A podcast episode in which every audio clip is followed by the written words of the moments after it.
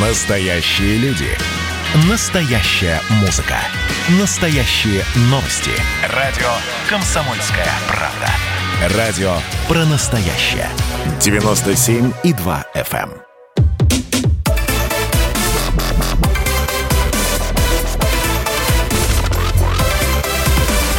Радиорубка. Будет жарко. Здравствуйте, прямой эфир радио «Комсомольская правда». Это радиорубка. Меня зовут Михаил Антонов. И очередные про и контра, за и против. И, казалось бы, о чем сегодня пойдет речь? Э, я вам объявлю сейчас тему. И вроде бы, ну, такая тема, которая, может быть, и не должна иметь разночтений, как прямая линия президента Российской Федерации. Но нет, даже здесь мы, я надеюсь, э, сколько людей, столько и мнений. У нас есть два сегодня главных героя радиорубки, которых я представляю. Евгений Федоров, депутат Государственной Думы. Евгений Алексеевич, приветствую. Здравствуйте. Здравствуйте. И Борис Надеждин, политик, президент Института региональных проектов и законодательства. Борис Борисович, добрый вечер. Здравствуйте. Добрый вечер. Ну а сейчас по поводу прямой линии, которая завтра состоится, и, может быть, по поводу тех прямых линий, которые уже прошли, выскажутся наши сегодняшние участники эфира. Давайте начнем с, с Евгения Александровича, пожалуйста. А, да, добрый день. Ну, понятно, что государство имеет э, сотни тысяч чиновников в своем составе, которые должны решать в соответствии с законом проблемы людей, реагировать на них, губернаторы, мэры городов, руководители администрации городов, э, министры, департаменты, э, так сказать, конкретные какие-то подразделения чиновников, они должны решать проблемы людей. Но здесь президент, который, кстати, даже по российской конституции не является органом власти, у нас законодательная, исполнительная, судебная власть и отдельно центральный банк, он скорее такой координирующий орган, который показывает, как надо относиться к людям. То есть определенный проводит такой мастер-класс, мобилизацию в этого сотни тысяч чиновников, формируют для них в их системе мотивацию и приоритеты с точки зрения отношения к людям. Потому что просто их приоритеты, э, так сказать, исходя из зарплаты, очевидно, не срабатывают. Да? Нужна определенная э, приказная вертикаль для того, чтобы они серьезнее относились к запросам людей, э, так сказать, потому что многие чиновники считают, что им там что-то мешают даже э, бумажки перекладывать и так далее. Поэтому это очень важный камертон, который объединяет общество, государство и всех вместе в единую такую как бы систему, в которой показывают мотивацию и важность отношения к нужным людям. Ну и плюс президент просто на конкретных примерах показывает, как это решать эти конкретные проблемы. Там человек 50-100 получит решение. Еще несколько десятков тысяч человек получат решение, обратившись к президенту и получив э, переадресацию своего вопроса на, на какого-то чиновника, э, губернатора и так далее. Мы тоже видели, как это действует, и не обязательно президенту, как говорится, пинать этого чиновника. Ну, те, кто понормальнее, они выбирают из этой горячей линии вопросы и сами быстрее президента хотят их решать. Иногда даже до того, как возникнет ситуация, что этот вопрос зададут президенту. Евгений Алексеевич, понятно, позиция вполне, вполне понятна. Борис Борисович, что скажете? Ну, что вам сказать про этот жанр прямой линии, когда в стране, в которой 150 миллионов человек, а президент вот этой великой действительно нашей страны с ядерным оружием лично занимается решением проблем масштаба. В такой-то деревне не провели газопровод. А вот у бабушки Марьи Петровны крыша течет. А вот здесь вот в больнице у врача очень маленькая зарплата почему-то и так далее. Это позорище, конечно. Я понимаю, что с пропагандистской точки зрения это исполнение сюжета под названием «Царь хороший, а бояре плохие». То есть хороший царь, и, значит, к нему люди приходят, говорят, батюшка, вот тут бояре твои нас совсем не слушают, да еще воруют, сделай что-нибудь. И он показательно бояр прямо порят на глазах у всего народа. Круто, конечно, для 21 века. А что касается вашего замечательного вопроса, единственный ли это способ достучаться до власти, вы знаете, у нас в сентябре будет гораздо лучший способ достучаться до власти, называется выборы в Государственную Думу, в региональные парламенты, губернаторов по всей стране. И я хочу сказать, если, дорогие товарищи, а, вы считаете, что в стране все замечательно идет, все хорошо, ну, голосуйте за Единую Россию. Если вы хотите, чтобы изменилось в стране, чтобы тот же Путин узнал, что все не так хорошо, как кажется, да, ему, наверное, в значительной степени. Но тогда не нужно голосовать за Единую Россию, и это и будет лучший сигнал Путину о том, что в стране что-то идет не так. Угу. А Борис Борисович, тогда дополнительный вопрос. Но ведь э, э, вот э, о чем вы про бояр рассказали, да, до Бога высоко, до царя далеко, есть такая русская поговорка, а здесь прямая возможность достучаться до царя. И даже не для того, чтобы он наказал бояр, они и сами разбегутся. Бояре в страхе сейчас, между прочим, уж если мы так начинаем ассоциативный ряд проводить, бояре в страхе завтрашнюю прямую линию ждут. Люди-то хотят даже не чтобы бояр наказали, а чтобы их проблемы разрешились, чтобы лес перестали валить. Я, можно я скажу? Значит, да. Э, в нормальном государстве, в хорошей державе, бояре боятся в первую очередь не царя, что он придет и накажет. Бояре в первую очередь думают о народе и боятся народа. А у нас, к сожалению, сам Путин построил такую вертикаль, что бояре боятся только его, а на народ им по большому счету плевать. Вот в чем проблема. Есть э, дальше в ассоциативный ряд играем, Евгений Алексеевич, про бояр, про народ. Ну, понимаете, ну вот эта вот оценка, э, знаете, на уровне э, маленького-маленького малыша, который вот пойду и сяду в лужу, чтобы показать маме, что мне там что-то не нравится. Это какое-то такое явно инфантильная э, как бы оценка, э, инфантильный подход. Э, вообще, понимаете, даже Борис Борисович говорит, неизвестно, в какую сторону изменится, а не обязательно в лучшую. Просто само по себе смена каких-то, значит, депутатов не обязательно будет от этого лучше, а может быть и будет значительно хуже. То есть тут, наверное, надо говорить все-таки о более серьезном отношении избирателей, действительно повлиять на ситуацию, а не просто действовать по принципу, значит, мне нравится вот эта театральная труппа, поэтому я пойду в этот театр и там, значит, буду им хлопать.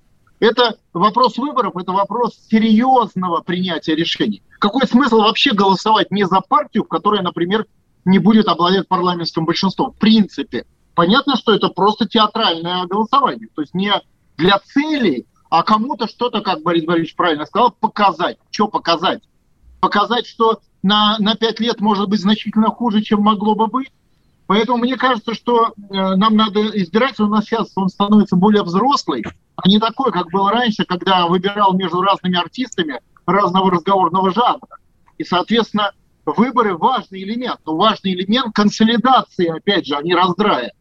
И э, решение вопросов, а не э, театрально-концертная оценка за буду вот с этого парня, он лучше танцует и поет.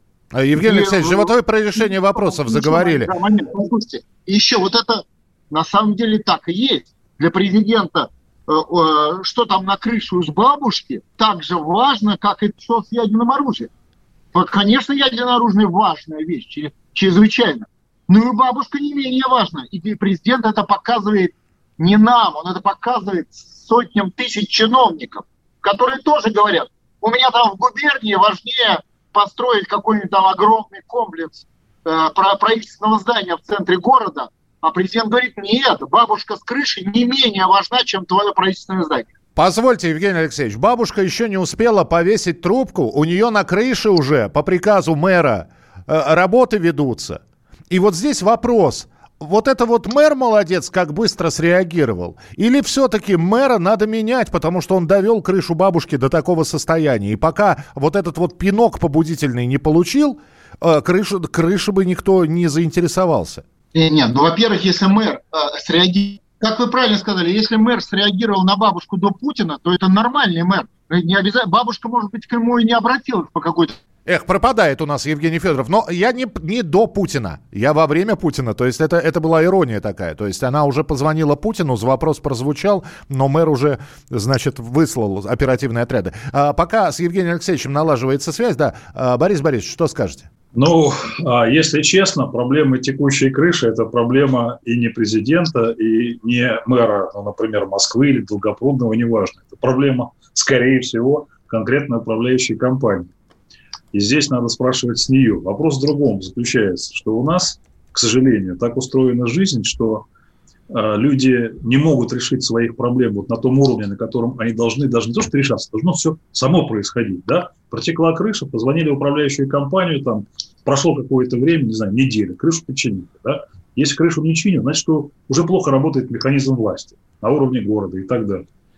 Поэтому, вы знаете, вот это видно по лицу Путина. Завтра вы это все увидите прекрасно. А, Сделай... идет... Да, извините, Борис Борисович, давайте да. сделаем небольшой перерыв, восстановим связь как раз с Евгением Федоровым, депутатом Государственной Думы. Борис Надеждин также принимает участие в сегодняшней радиорубке «Политик, президент, Институт региональных проектов и законодательства». И ваше сообщение, еще раз напомню вопрос. Прямая линия Путина. Единственный способ, чтобы власть услышала – да или нет? Это было начало. Это действительно история, которая будоражит. Так вся страна обалдела. И Россия родина слонов, она от океана до океана, да. И мы, мы всегда правы, мы никогда не сдаемся. И самое главное, что же будет дальше? Комсомольская правда. Это радио.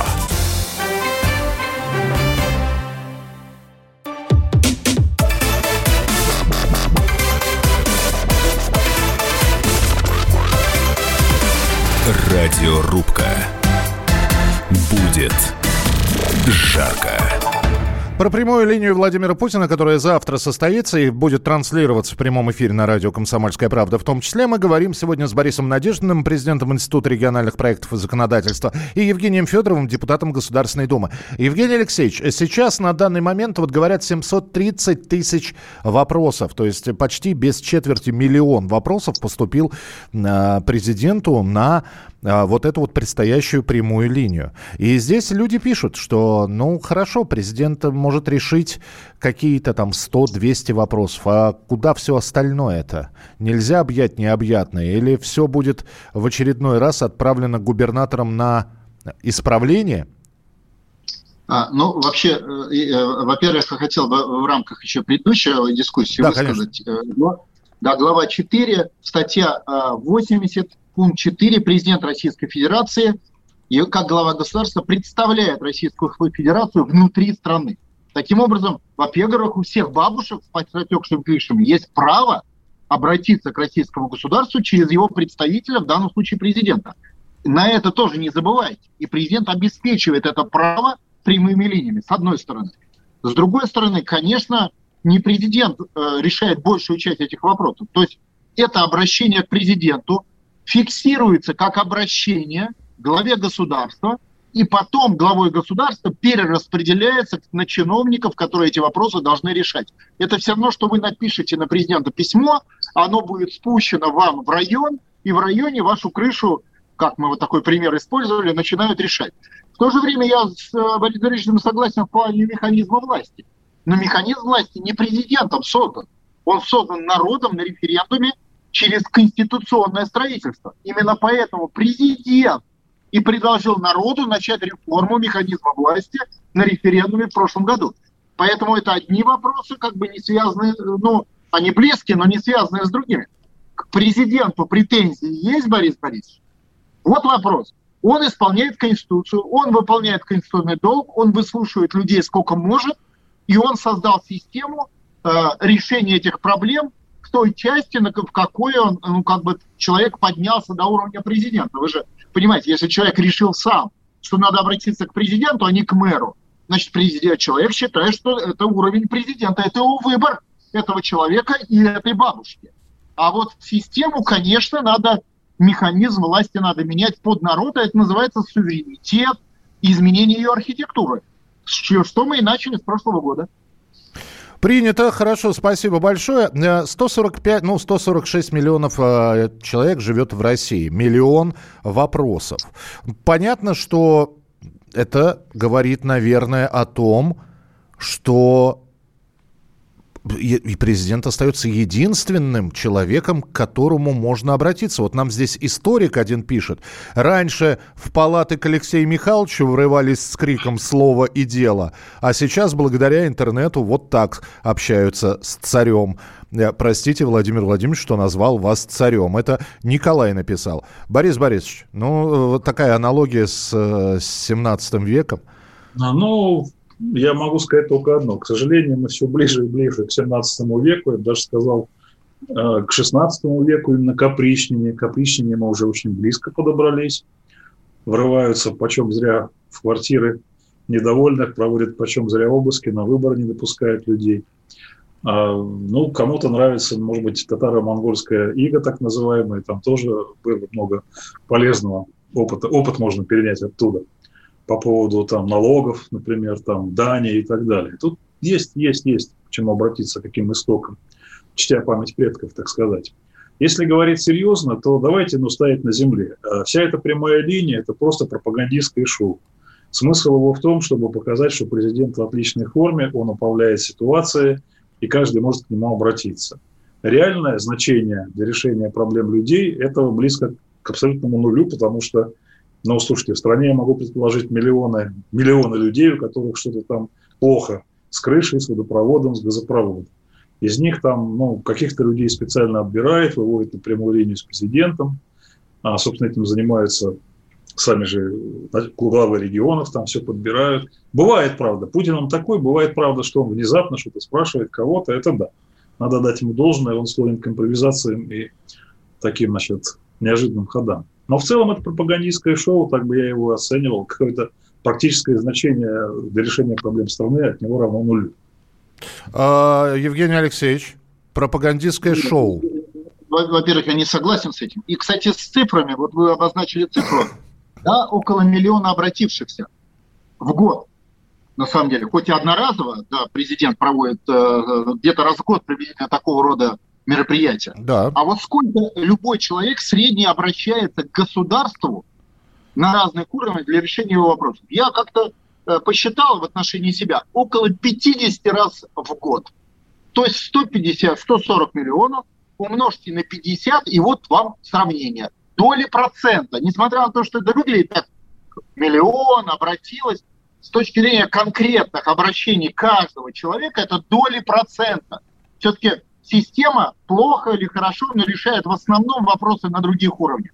А уже там, где человек сам считает, что он должен поднять до уровня президента, как представитель, представителя государства, я это прочитал Конституцию, это его, это право этого человека, этой бабушки.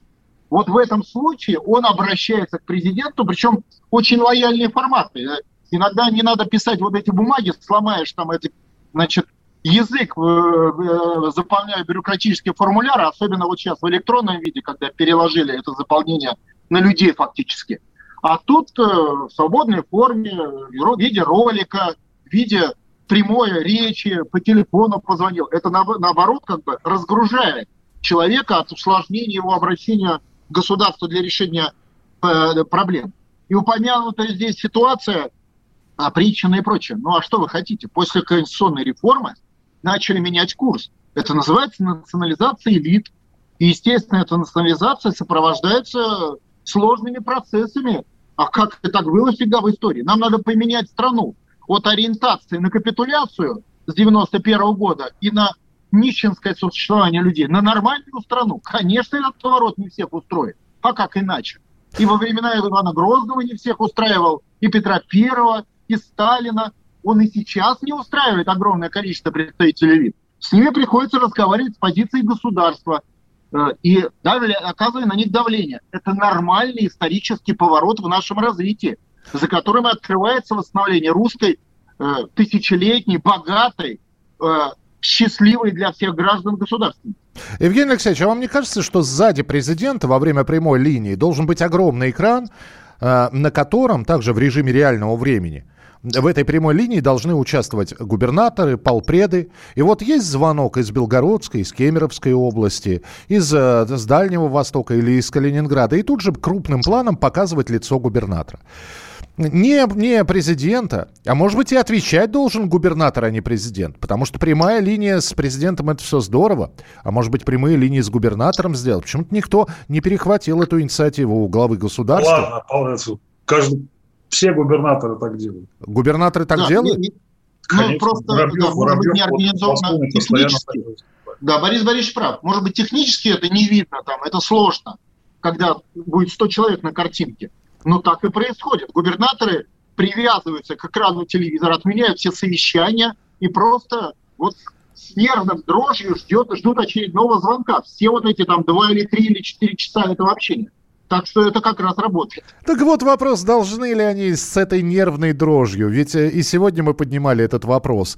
Э, а, и, и, и действительно дрожь. А почему дрожь? Потому что знают о проблемах, но не делают. Потому что не знают о проблемах и боятся, что вдруг произвучит то, о чем они не знают и на что они не смогут дать ответ?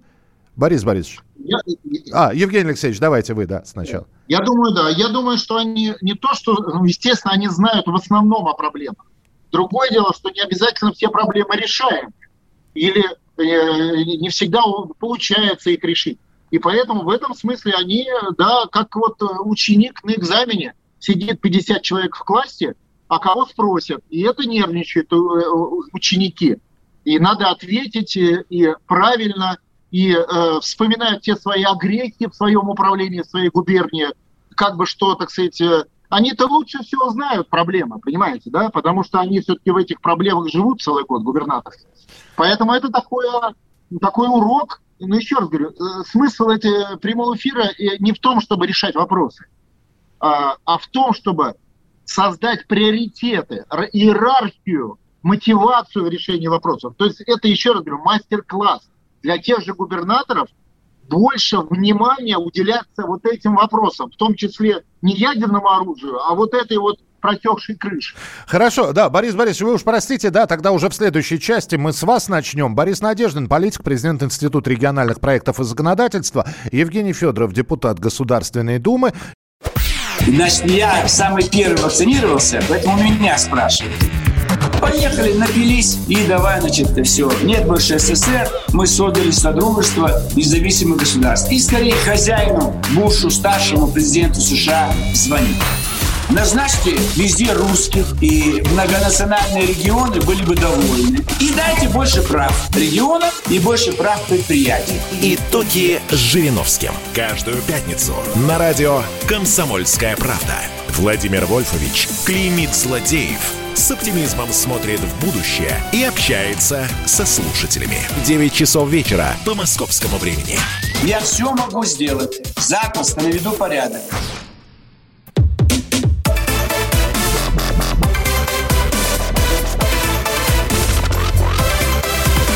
Радиорубка. Будет жарко.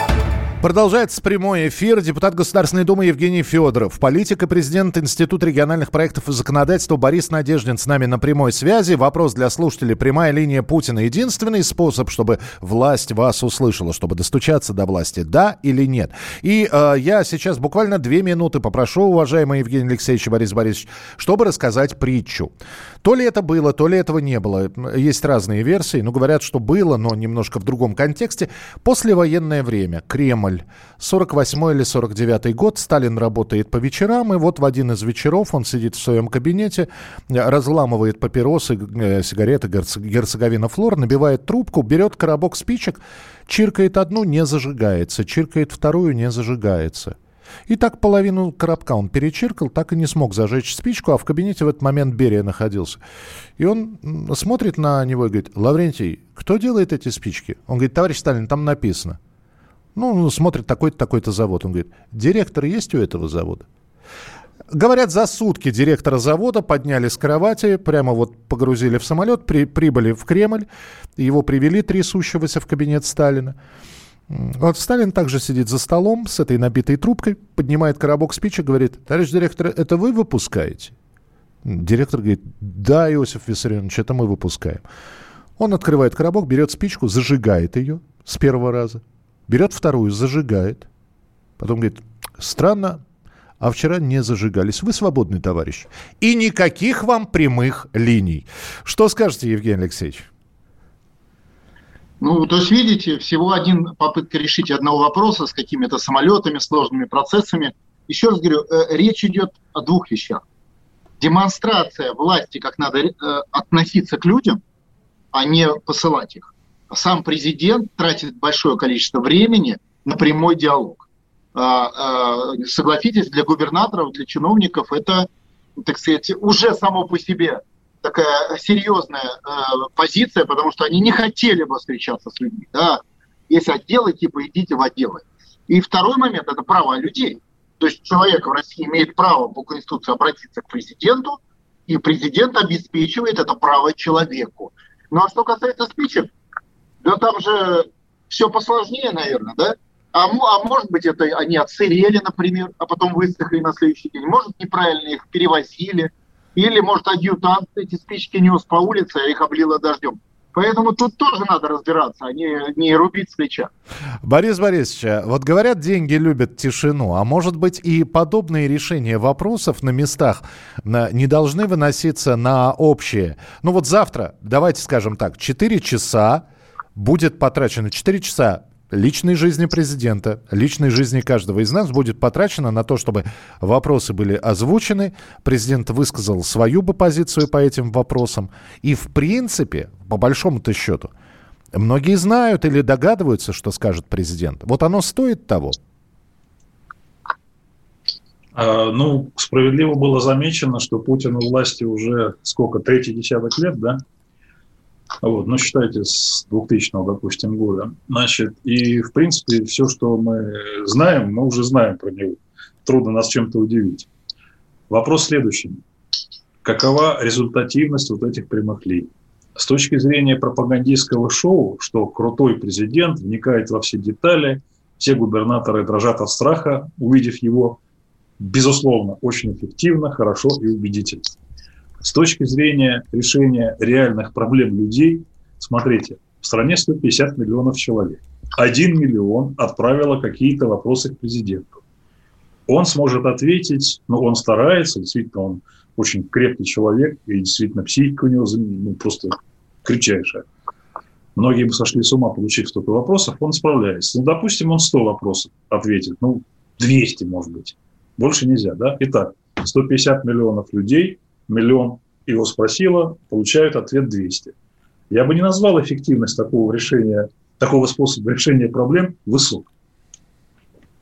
Принято, спасибо. Э, Евгений Алексеевич, э, давайте вспомним 2000... Я считаю, что это да. как бы не, не, неправильная оценка президента. Президент не решальщик проблем. Президент преподаватель, который учит чиновников решать проблемы на примерах конкретных обратившихся. А эффективность преподавателя, Борис Борисович, совсем не такая, как эффективность студента, который его слушает. Можно реплику короткую? Да, конечно. Я бы э, сначала человека научил, а потом бы назначал губернатором или министром. Дороговато обходится учить в процессе, в процессе исполнения обязанностей губернатора и министра, дороговато для страны получается учить двоечников. А, а я бы и то, и другое и назначил, и еще в процессе учил. И военные так и делают у военных есть военное училище, потом академия, и без этого нету роста. Поэтому это нормальный процесс. Э, приводить чувство вертикаль власти. Давайте вспомним, Евгений Алексеевич, 2008-2012 год. Президентом тогда был Дмитрий Анатольевич Медведев. Есть объяснение, почему он прямых линий не проводил? Был э, разговор с Дмитрием Медведевым. Это такая э, история, которая, ну, длилась достаточно долго. И, э, но это были приглашенные журналисты, которые задавали вопросы. Э, я, э, опять же, не знаю, подготовлены они были или не подготовлены. Но вот с народом Дмитрий Анатольевич почему почему-то не общался. А Владимир Владимирович с удовольствием даже на премьерском посту проводил прямые линии.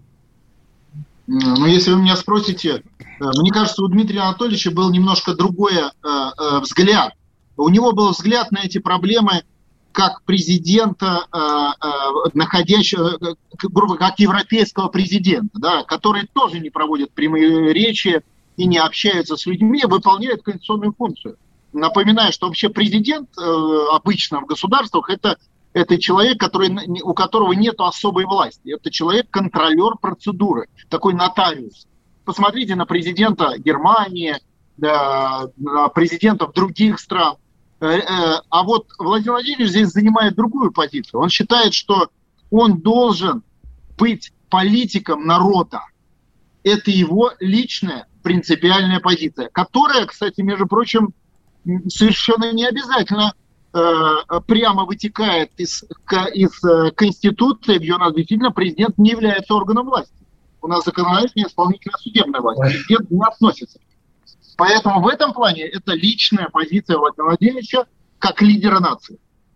Да, Борис Борисович. по поводу Дмитрия Анатольевича, как бы, как бы президента, могу вот тут такие исторические параллели, мы все время вспоминаем, там Алексей Михайлович, Челобитный.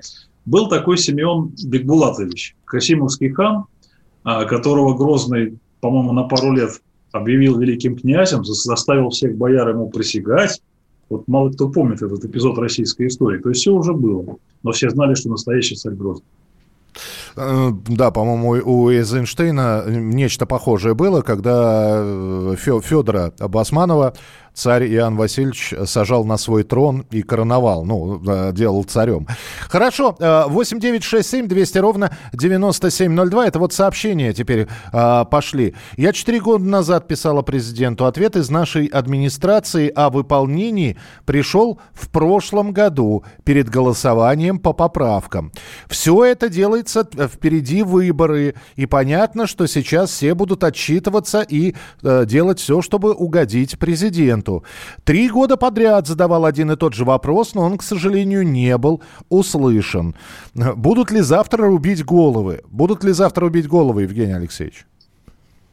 Я думаю, что по, э, э, по результату кто-то пострадает. Те, кто очевидно, так сказать, нарушил права людей, не, не нашел с ними общего языка, кстати, между прочим, тоже. Для этого это и делается мастер-класс когда вас, вам преподаватель преподает урок, он, вообще-то говоря, в конце ставит оценки. И это тоже часть эти, этого урока. Борис Борисович, про головы и про, э, значит, всеобщее ликование, про которое здесь пишут. Ой, ну вот смотрите, если мы пытаемся как бы вернуться в счастливое средневековое феодальное прошлое, тогда все правильно. Добрый царь, плохие бояры, и царь просто обязан периодически рубить им головы. И, ну, как иначе-то? Кто ж тогда царя бояться будет? Но мне кажется, что эта вот дорога в Средневековье ничего хорошего не сулит России. А, то, что э, это проходит э, при пандемии, и завтра все-таки э, огромная часть вопросов будет про вакцинацию. И я надеюсь, что президент подготовит какие-то ответы, но здесь, наверное, не нужно быть семипядей во лбу, чтобы предугадать вопрос. Как же так, Владимир Владимирович? Вы сказали, никакой принудительной вакцинации, а она вот она.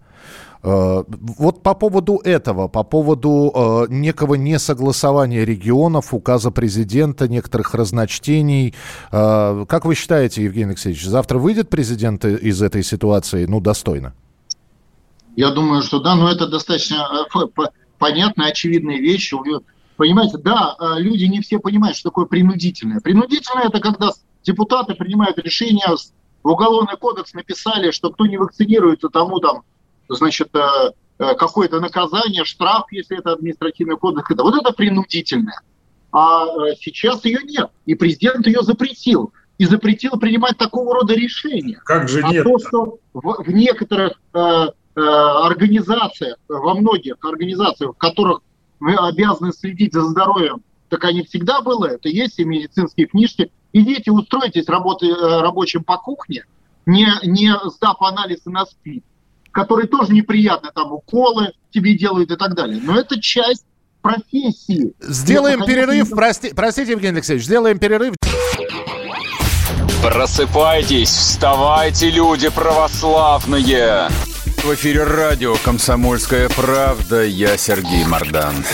Прогноз на 21 год вас не порадовал, я надеюсь конвойные в белых тулупах, лающие овчарки, прожектора шарят по белой пустыне. Давайте уже вот по-нашему, по-русски скажем. По Врагам и изменникам Родины нет и не будет пощады. Руки прочь от Егоды. У него нашли огромный дилдо в шкафу. А вообще он отмазывал заключенных и пил с ними коньяк. Каждое утро в 8 часов по Москве публицист Сергей Мардан заряжает адреналином на весь день. Мне кажется, это прекрасно.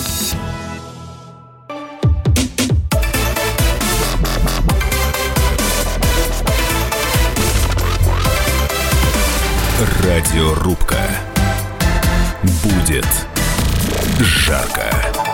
Завтра очередная прямая линия Владимира Путина. В прямом эфире на радио «Комсомольская правда» ее можно будет услышать, так что всех радиослушателей э, зовем э, в эфир. Не переключайтесь, слушайте, оставайтесь с нами. А сегодня мы пытаемся понять, э, ну, идейный смысл и этой прямой линии. Прямая линия Путина – это единственный способ, чтобы власть услышала народ. Борис Надеждин, президент Института региональных проектов и законодательства, Евгений Федоров, депутат Государственной Думы, у нас сегодня в эфире. Были ли такие в истории похожие вещи, как прямые линии? Я специально подготовился. Франклин Рузвельт устраивал по радио так называемые беседы у камина. Вопросов не было, но он вел передачу на радио, будем считать, свой блог был у Рузвельта. Уго Чавес Пробовал себя в роли телеведущего, где отвечал на вопросы, а еще пел и шутил. Николас Мадуро, который пришел, а, сменил Уга Чавеса, продолжил традицию, но, правда, не на телевидении, на радио. Президент Сальвадора, бывший, пытался открыть передачу на телевидении, что-то пошло не так, ограничился радио. Президент Эквадора, передача у него есть на телевидении и радио. В Бразилии каждое воскресенье передача на телевидении «Кофе с президентом». В Уругвае говорит президент. Премьер Сингапура один раз в 2014 году провел прямую линию, спросил у премьер-министра и зарекся, потому что такой шквал критики обрушился на это. То есть завалили. Оказывается, жизнь сингапурцев оказалась не сахар, а премьер думал по-другому. И прикрыли эту лапочку. Вот, собственно, и все. Оказалось бы, Евгений Алексеевич, ноу-хау. Президент говорит с народом. А выяснилось, что ну вот несколько стран Латинской Америки, да и, и, и собственно, все. То есть выяснилось, что не получается так вот раз и поговорить. Да, правильно? Ну, То есть для того, чтобы поговорить, надо иметь с народом связь. Вот по, а теперь вы понимаете, почему в свое время, в седьмом году на съезде Единой России Владимира Путина официально мы, э, депутаты, ну тогда э, делегаты съезда, назвали национальным лидером. Потому что это статус личного характера. Это сакральная связь президента с народом. Не каждый это потянет. И, кстати, не все президенты, особенно европейской формации, это в принципе могут, потому что там другое, другая технология рождения президента. Это высший э, формальный чиновник. А у нас все-таки президент лидер. Это другое отношение, другой человек и другая система работы. Борис Борисович, а может быть это подход Запада такой не словами, а делами? Вы знаете, э, это... Сейчас я вам объясню разницу. А, например, ну, я вообще не люблю как бы хвалить там Америку и так далее. У них своя жизнь, у нас своя. Но все-таки есть принципиальное отличие. Сделать вот такое пропагандистское шоу, например, в Америке, как Путин делает в России, абсолютно невозможно. По одной простой причине. Ему, этому, допустим, условному Байдену напихают столько неприятных вопросов люди, которые за Трампа, да, что мало не покажется. А представить себе, что по всей Америке разъедутся специальные группы, подготовят вопросы, отрепетируют. Абсолютно невозможно. Это просто ну, невозможно. Борис что... Борисович, вы сейчас э, просто получите в ответ, а у нас что не так? Ну вот я прямо вижу, вот начинают писать это все, да. Для того, чтобы это пропагандистское шоу работало, нужно действительно отобрать людей, которые задают вопросы, отрепетировать, выставить свет, поставить там режиссеров, подготовить губернатора к правильному ответу. Какого черта губернатор Джорджии, республиканец, например, вообще будет слушать президента Байдена демократа? Скажите мне. А у нас нет, у нас все слушают. Вот именно поэтому такого типа пропагандистские шоу возможно только в условиях авторитарных режимов с вертикалью власти, когда всем управляет Москва. Вот, собственно, ну, Москва в данном случае, вот, собственно, и вся разница. Парируйте, Евгений Алексеевич. Ну, я как-то Борис Борисович называет наше преимущество нашим недостатком. Слушайте, мы цивилизация. Русская цивилизация. Не европейская и не азиатская. И вот эта русская цивилизация имеет свои исторические традиции, подходы, психологию, логику объединительные механизмы, принципиально нас отличающиеся от колониальных цивилизаций. О, Господи, а Беларусь и Украина это не славяне? А, англичан, немцев. А, Украина это Россия, это временно... Да, и, и там прямо как тут, вертикаль, все здорово. Нами часть России, кстати, незаконно отколовшаяся, потому что Украина не выходила из состава Советского Союза, а значит не могла выйти. Обратите внимание, иначе бы точно вышла. Но не могла, потому что было, для этого пришлось бы нарушить закон Э, пришлось бы дать Крым, Львов и так далее по закону 90-го года о праве выхода из СССР. Это не все так просто. То есть это наша страна. Нет ни одной такой страны, как Россия. Это нормально. Мы уникальны. У нас уникальное понятие русский, как многонациональный русский народ, в отличие от французов или там немцев или кого-то. У нас уникальный объединительный фактор, это защитно-оборонительная государственность. Отсюда равенство, свобода и в, и в этническом плане, и в человеческом плане у нас не было работорговли и так далее. То есть это все уникальные элементы, и к ним относится э, единая семья. А единая семья подразумевает уважение к его э, лидеру. И в этом плане Владимир Владимирович вписался. Вот Борис Николаевич не вписался. У него бы не получилось. Он ушел сам поэтому. А Владимир Владимирович вписался. Он, э, страна и лидер нашли друг друга. Это и есть тысячелетняя Русь. Евгений Алексеевич, фин, финальный... Да. Это, Евгений, ну вы хоть... Вы, что такое? Тысячелетняя Русь началась в Киеве, если что, да? Ну, я Киев, безвосходно отношусь... Я безвосходно отношусь к тому, что происходит в Украине, но Поэтому это один народ, один, вы правы, это один народ. По закону. А как вы думали? Как возвратили ее по закону в 43-м, 44-м году? Все придется возвращать, потому что незаконно. Как-то неожиданно мы свернули на украинскую тему с дороги прямых линий. А, Евгений Алексеевич, финальный...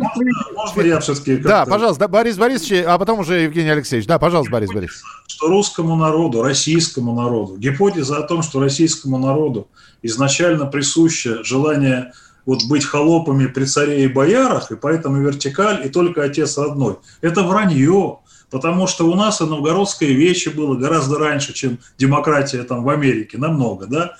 Более того, абсолютно один мы были народ. Федоров прав, один народ были и с украинцами, и с белорусами.